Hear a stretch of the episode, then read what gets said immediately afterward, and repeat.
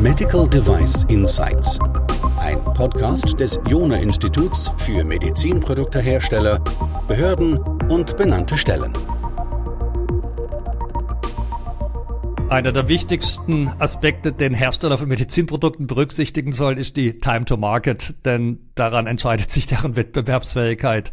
Und jetzt müssen wir überlegen, von was hängt denn diese Time to Market ab? Und einer der wichtigen Faktoren, über die wir schon oft gesprochen haben, ist das Thema Zulassung. Also wie lang klemmt es bei Behörden und benannten Stellen? Aber an diesem Problem oder an der Lösung dieses Problems sind wir dran, unter anderem mit der ganzen Digitalisierung. Aber es bleiben immer noch große Bereiche übrig, die auch einen entscheidenden Einfluss auf diese Time to Market haben. Ganz insbesondere die Entwicklung und nachher natürlich auch die Verifizierung und Validierung. Und da würde ich ganz explizit auch dann die klinische Bewertung oder die klinische Prüfung mit dazu ziehen. Also es bleibt jetzt die Frage, was können wir tun, um auch diese Bereiche zu beschleunigen? Und einen Ansatz, den man da verfolgen kann, ist der der digitalen Zwillinge. Und dazu habe ich den Dr. Simon Sonntag eingeladen gehabt, der auch beim Institut Tag darüber gesprochen hat, welche Möglichkeiten haben wir mit digitalen Zwillingen, die Entwicklung einschließlich der Prüfung, klinischen Prüfung der Produkte zu beschleunigen. Ja, Simon, ich würde sagen, du stellst dich kurz vor, damit wir dich kennen und dann geht's direkt in Medias Res.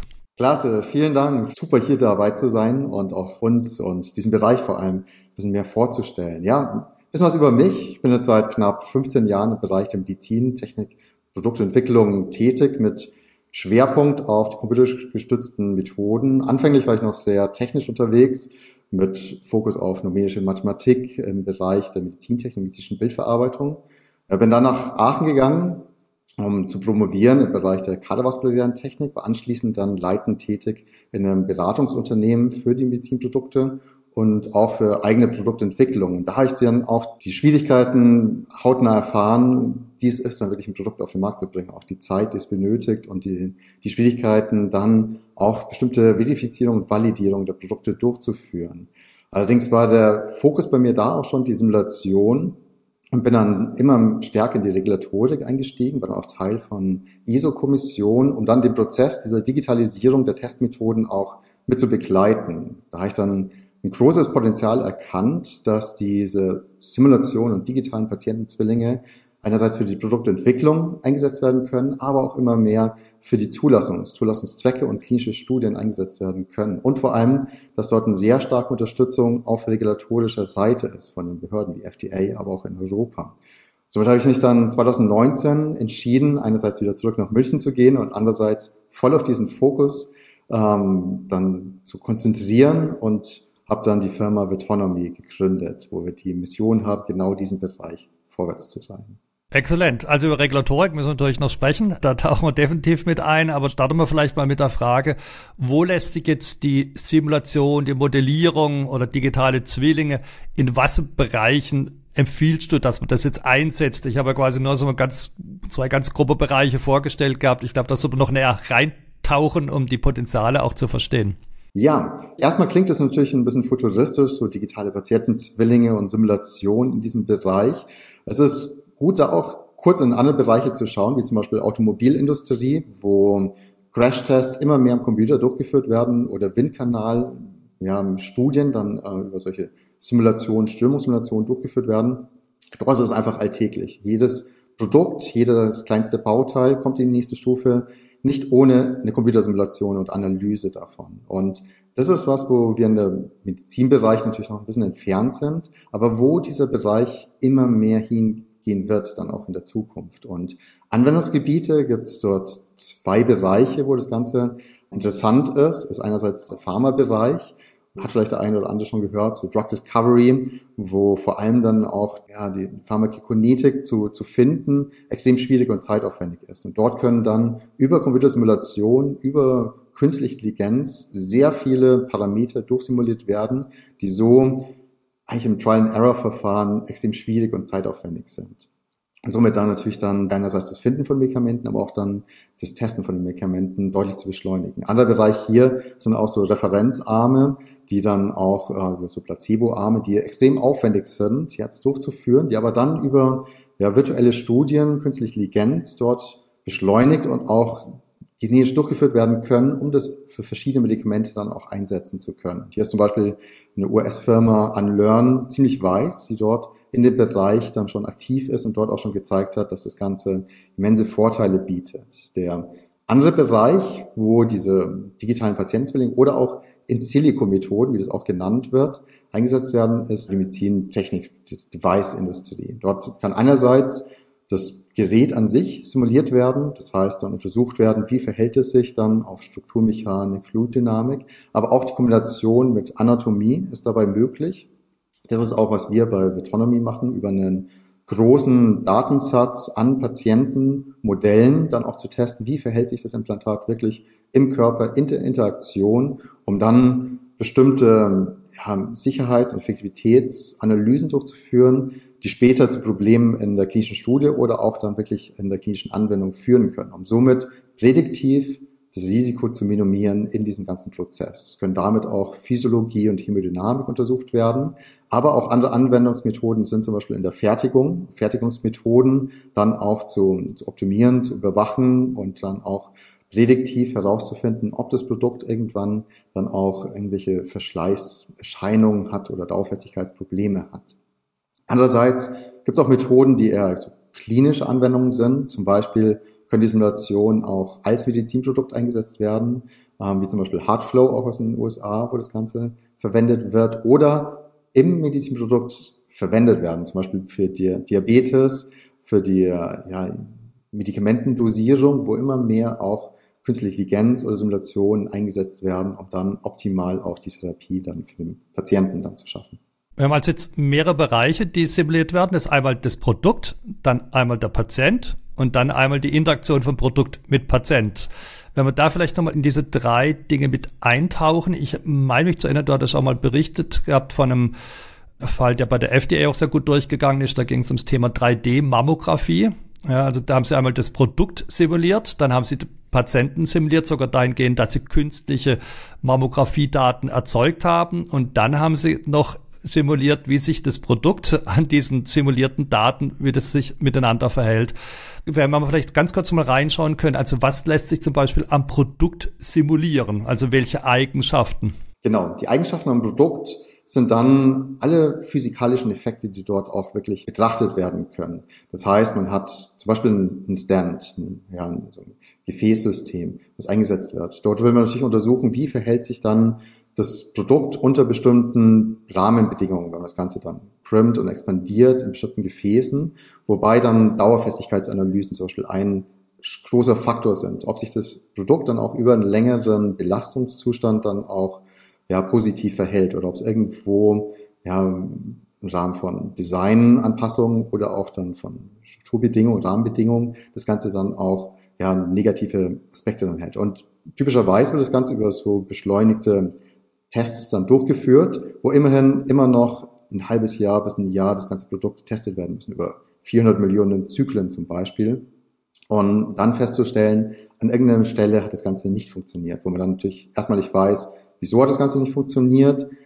Wenn man das Ganze dann Design anpasst, muss man diese Tests nochmal durchführen an diesem einem Produkt. Das heißt, im Computer können dort viele Parameter dann durchgespielt werden. Das heißt, dort kann dann genau untersucht werden, wo sind hohe Spannungsverläufe, Dehnungsverläufe, um dann frühzeitig auch vielleicht das, das Design anzupassen, um damit dann auch ja, genau solche Fehler in dem Produkt vorher zu sehen, um dementsprechend zu handeln, um das Ganze dann zu untersuchen. Anderes Beispiel kann dann auch sein, die Hämodynamik, zum Beispiel eine Blutpumpe, um dort Blutschädigung zu reduzieren, Hämolyse, Thrombenverwaltung und so weiter, auch in vielen anderen Bereichen. Mhm. EMV hast du, glaube ich, mal in, in einer Folie gezeigt gehabt, also elektrische Sicherheit, elektromagnetische Verträglichkeit, also selbst das können wir simulieren. Dann hast du vorhin gesagt gehabt, die Patienten, also da hast du gesagt gehabt, ja unterschiedliche Morphologien, Anatomien, Physiologien, also können wir quasi alles ausprobieren, was ja den großen Charme hat, dass man gerade an so Randbereichen, bei denen es eben wenig Patienten in, in der Population gibt, es auch nochmal sicherstellen kann und damit eigentlich eine höhere Sicherheit erreichen kann. Also nicht nur einen Geschwindigkeitsvorteil, sondern auch einen, einen Sicherheitsvorteil, wenn ich das so nennen darf.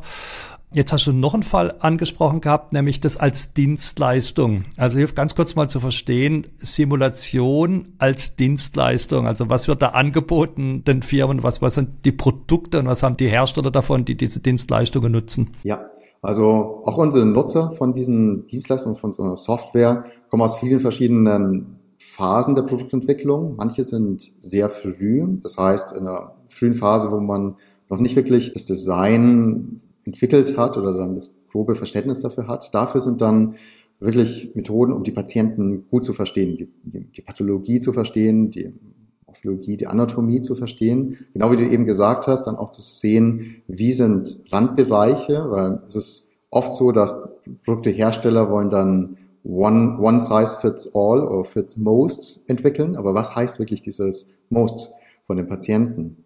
Um dann zu sehen, wo sind wirklich die Limitationen, wo sind schwere Bereiche dann. Und das ist was, wo konventionell sehr schwierig ist, diese Diversität in diesen Datenlagen dann auch zu bekommen, wo auch zum Beispiel von der FDA sehr stark im Fokus ist, Diversität in klinischen Studien, in klinischer Bewertung, aber auch in der Population, die betrachtet werden soll, dann auch zu untersuchen. Weil wenn das Produkt dann später im Patienten, in einer bestimmten Population nicht funktioniert, das ist natürlich ein Desaster, mhm. eine Katastrophe dann auch dort, ja. das dann mitzugestalten.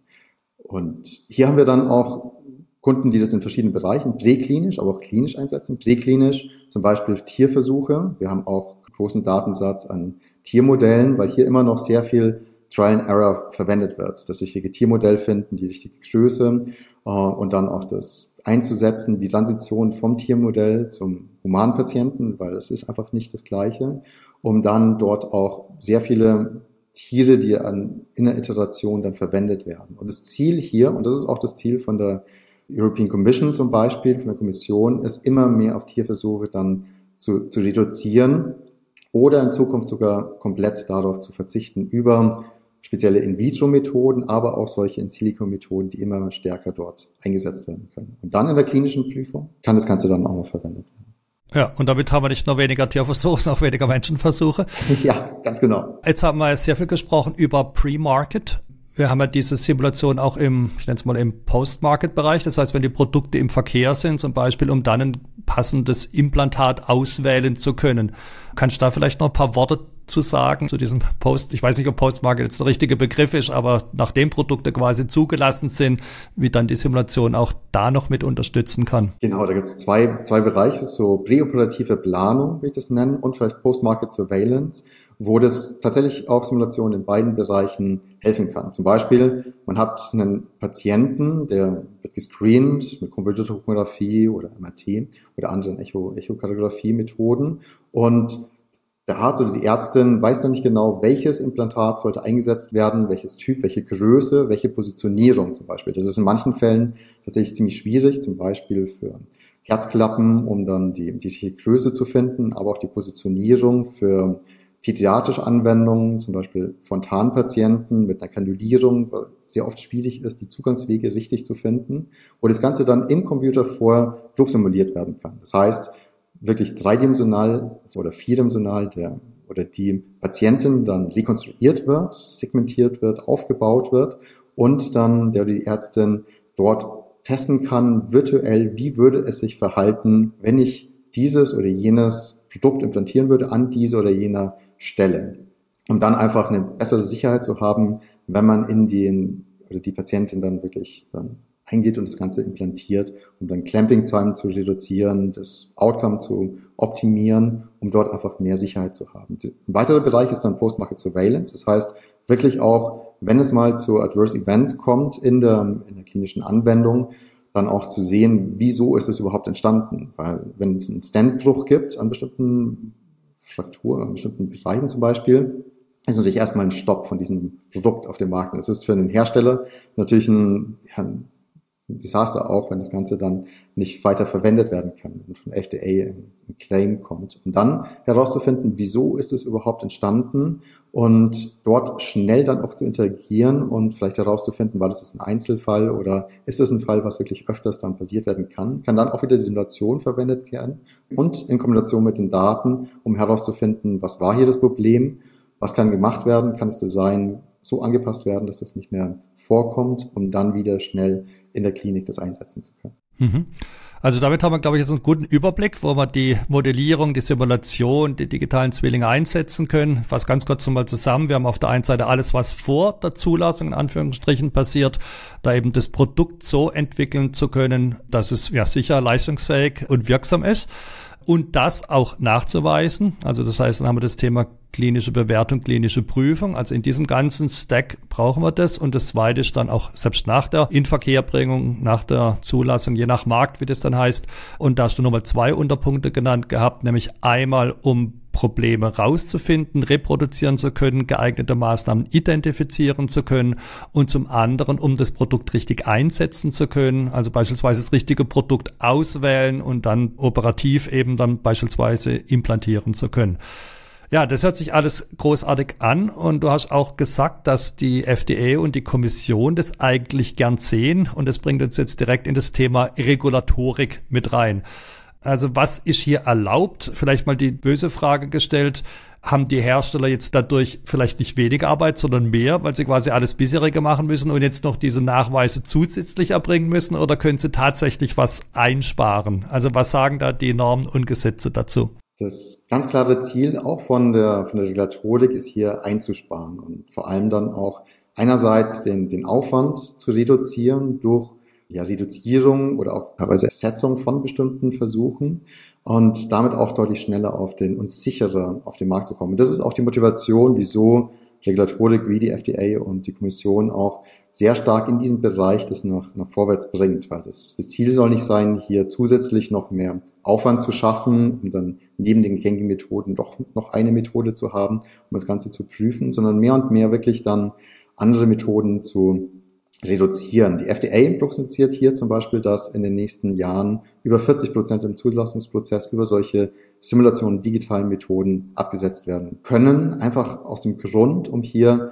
viele Parameter, die so mit gängigen Methoden nicht untersucht werden können, schneller dann auch zu untersuchen und somit dann bestimmte Faktoren dann ja zu ersetzen dann in dem Prozess. Was die FDA natürlich von Anfang an sich dann auch gefragt hat, ist, wie sieht es aus mit der Genauigkeit von solchen Simulationen? Wahrscheinlich viele, die hier zuhören oder zuschauen, fragen sich dann dasselbe. Wie schaffe ich es, eine Simulation aufzusetzen, die so genau ist, um die Realität wiederzuspiegeln? Hier hat sich die FDA damit der ASME zusammengetan und dann eine sogenannte Wien V40, das heißt Verifizierung und Validierung auf der Modellseite, Guideline geschaffen, um zu prüfen, ob die Simulation auch wirklich so genau ist, oder genau genug ist, um bestimmte Aussagen zu treffen, um Hypothesen bezüglich Sicherheit und Effektivität von den Produkten dann auch auch sicherzustellen. Und das ist was, wo auf der Seite dann durchgeführt werden muss, genauso für das Reporting. Aber das ist was, was natürlich auf, in anderen Methoden, wenn Tierversuche oder In-vitro-Versuche durchgeführt werden muss,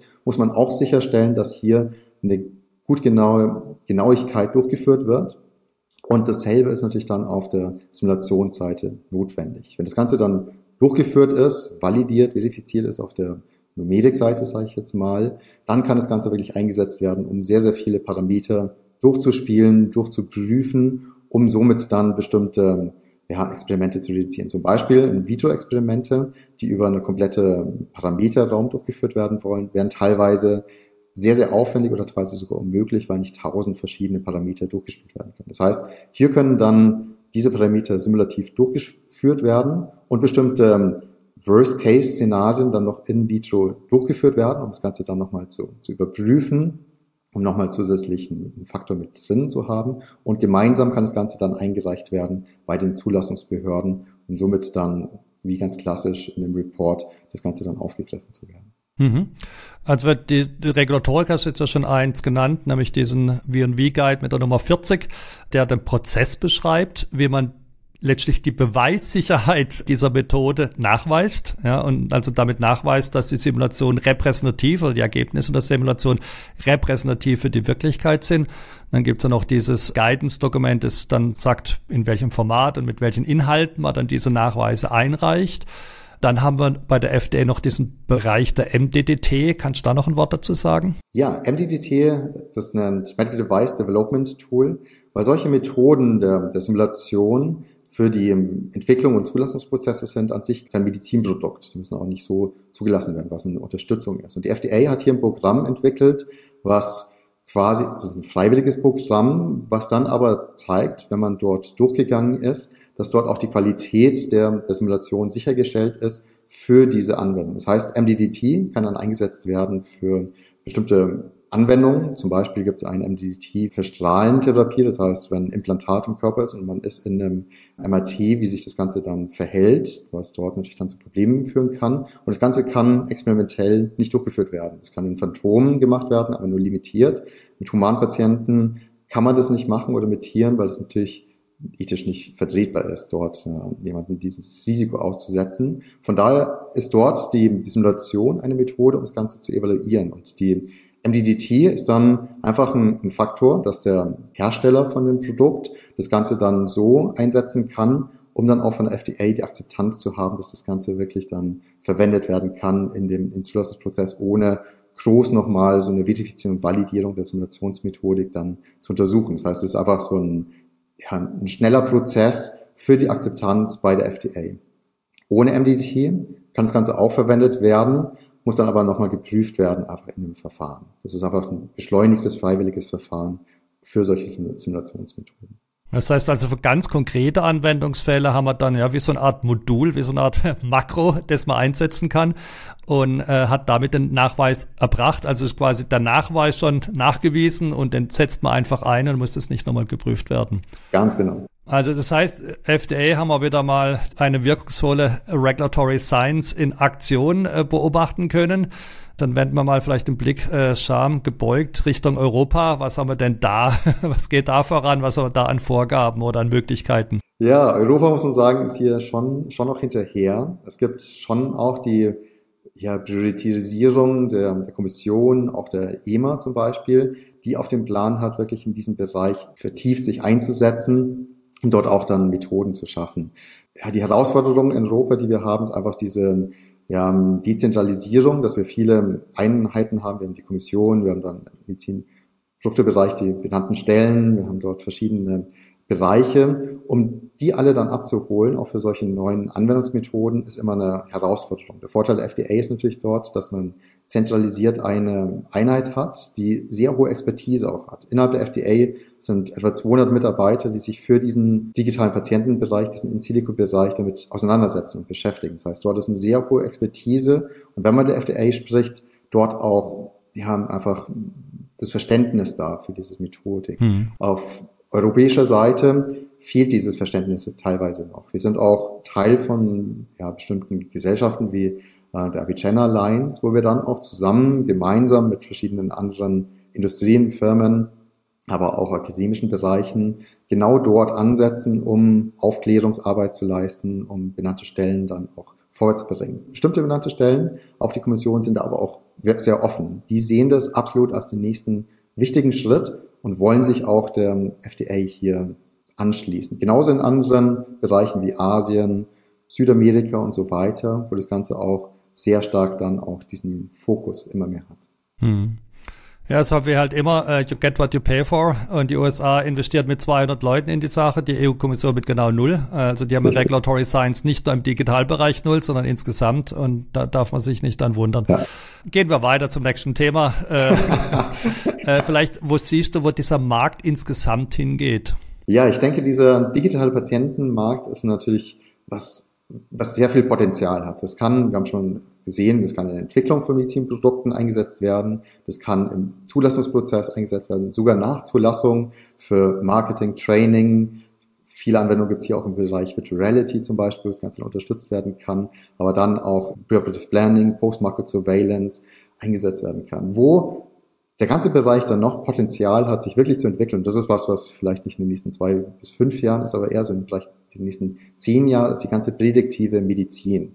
Das heißt, wo wir immer mehr weggehen, ist von diesem Sick Care. Das heißt, man hat Symptome, man geht zum Arzt, man bekommt Medikamente oder ein Therapieverfahren und hat dann danach dann irgendwie einen Einfluss auf die, auf die Symptome. Wo das Ganze hingeht, ist wirklich Predictive Medicine. Und das ist was, was natürlich unglaublich spannend ist. Das heißt, man hat vielleicht irgendwann einen digitalen Zwilling von sich selbst. Da, das ist natürlich abhängig von sehr vielen Faktoren. Man muss natürlich erstmal die Dateninfrastruktur schaffen, dass alle bestimmten Faktoren auch zusammenkommen, weil zum Beispiel das Ergebnis vom Zahnarzt Untersuchung kann auch einen Einfluss haben auf, auf das kardiovaskuläre System. Das heißt, all diese Daten müssen zusammengefügt werden. Aber vielleicht hat man in Zukunft irgendwann, vielleicht auf dem Smartphone oder auf der Digitalbrille, was dann ist, seinen eigenen digitalen Zwilling und der sagt einem dann, man muss das und das Verhalten ändern, weil in fünf Jahren könnte diese und diese ja, Erkrankung sich zum Beispiel einsetzen, dann kommen. Man sollte dann vielleicht zum Arzt gehen, um frühzeitig das Ganze zu haben. Das heißt, will ich prädiktiv das Ganze hinzugehen. Es sind viele Fragestellungen hier. Einerseits Datengrundlage, andererseits Technologie muss natürlich in dem Bereich so weit sein, dass was wir entwickeln, kann in dem Bereich dann auch unterstützen und auch in die Richtung gehen.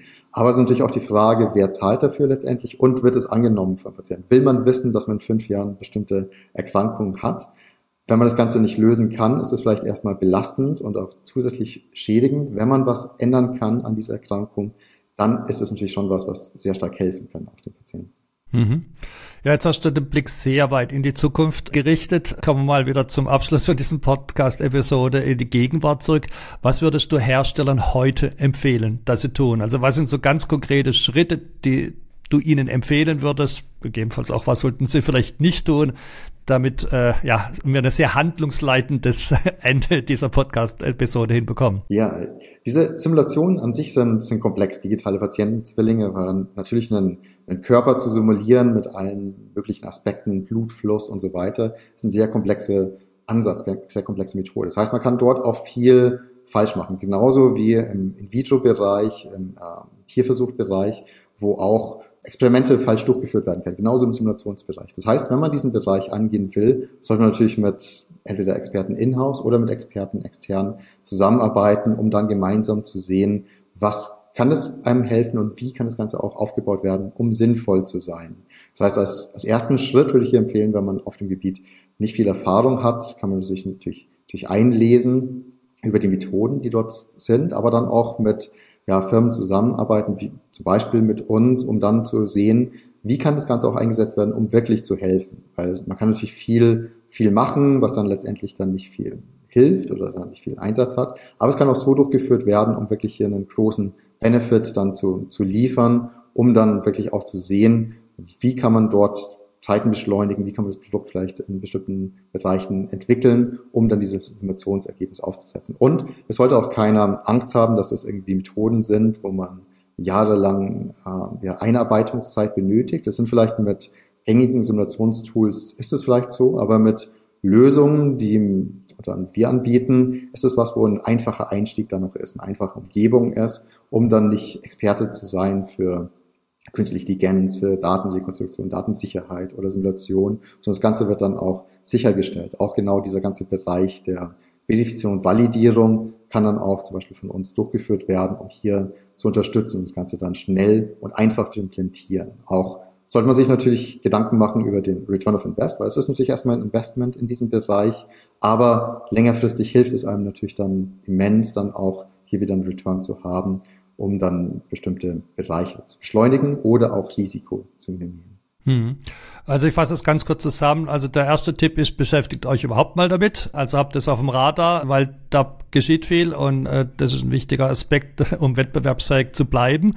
Ja, neben den anderen Digitalisierungsthemen, über die wir hier sonst als sprechen. Zweiter Tipp, findet erstmal den Bereich raus, indem ihr ja den höchsten ja, Return on Invest habt. Also das heißt vielleicht der Bereich, wo momentan am meisten vermeidbare Aufwände und, und Zeiten eingespart werden könnten. Und dann eben zu schauen, wie könnten in diesen Bereichen die Simulation ganz konkret helfen. Also das heißt, der, das Ergebnis des ersten Schritt wäre es, einen Bereich identifiziert zu haben, wo dieser Einsatz dieser Werkzeuge überhaupt einen Sinn ergibt, berechnet zu haben, was es ökonomisch bringt, in was für eine Zeitspanne sich das auch wieder amortisiert. Und wenn man das dann hat, dann geht es an den dritten Schritt, nämlich das dann auch umzusetzen. Und bei diesem Schritt, den ich gerade genannt habe, nämlich das rauszufinden, Potenziale zu identifizieren, Kosten abzusetzen, könnt ihr helfen. Und nachher, wenn es dann auch wirklich in die Umsetzung geht, auch natürlich auch mit Werkzeugen, hast du gerade geschildert gehabt, mit Unterstützung bei der Verifizierung und Validierung der Tools wiederum, also nicht nur der Produkte, sondern auch der Nachweistools, seid ihr mit da. Also ich verlinke einfach deine Kontaktdaten, eure Kontaktdaten in den Show Notes, dass jeder, den das interessiert, sich direkt an euch wenden kann. Ja, damit danke ich dir, Simon, ganz, ganz herzlich. Ähm, das war ein wichtiger Insight, eben zu verstehen, digitale Transformation betrifft einmal natürlich die ganzen Prozesse, regulatorischen Prozesse, aber eben auch wirklich die Produktentwicklung und die klinische Prüfung oder die Prüfungen insgesamt. Und nur wenn man alles auf dem Schirm hat und sich an allen Fronten weiterentwickelt, ja, dann ist man auch derjenige, der ganz vorne mit dabei bleibt. Danke für diese Insights. Mir hat das super Spaß gemacht. Sehr gern. Vielen Dank auch von meiner Seite dabei sein zu dürfen.